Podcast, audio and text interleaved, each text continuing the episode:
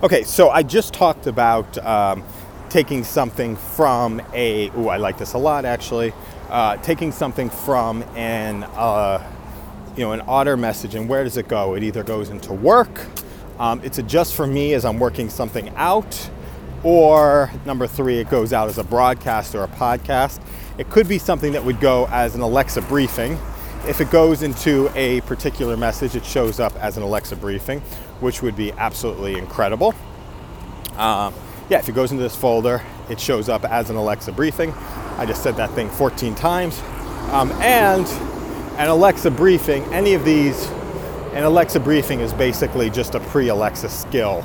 So, what we are building out here is a funnel for Alexa skills um, on the back end, or there could be a couple of other things that we build out on the back end. But you know, Alexa skill would be one of those. Um, Alexa briefings are the beginning of an Alexa skill, so people have the opportunity to consume information in a whole bunch of different ways, and then start creating uh, feedback loops around that. So every audio message is basically a precursor to an Alexa skill or a precursor to a book or a precursor to um, any sort of uh, project, precursor to a speech, or a precursor to uh, some mastermind event. And I think that's what it is. If we look, the easiest thing to start with is one on one. So creating a one on one group is a precursor to a,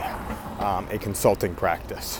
So if we look at each of the different individual components, but audio is the straight through, and then we just funnel people through into a couple of different uh, a couple of different arenas to make something work. And uh, yep, do the actually might do a yep. Let's talk about that.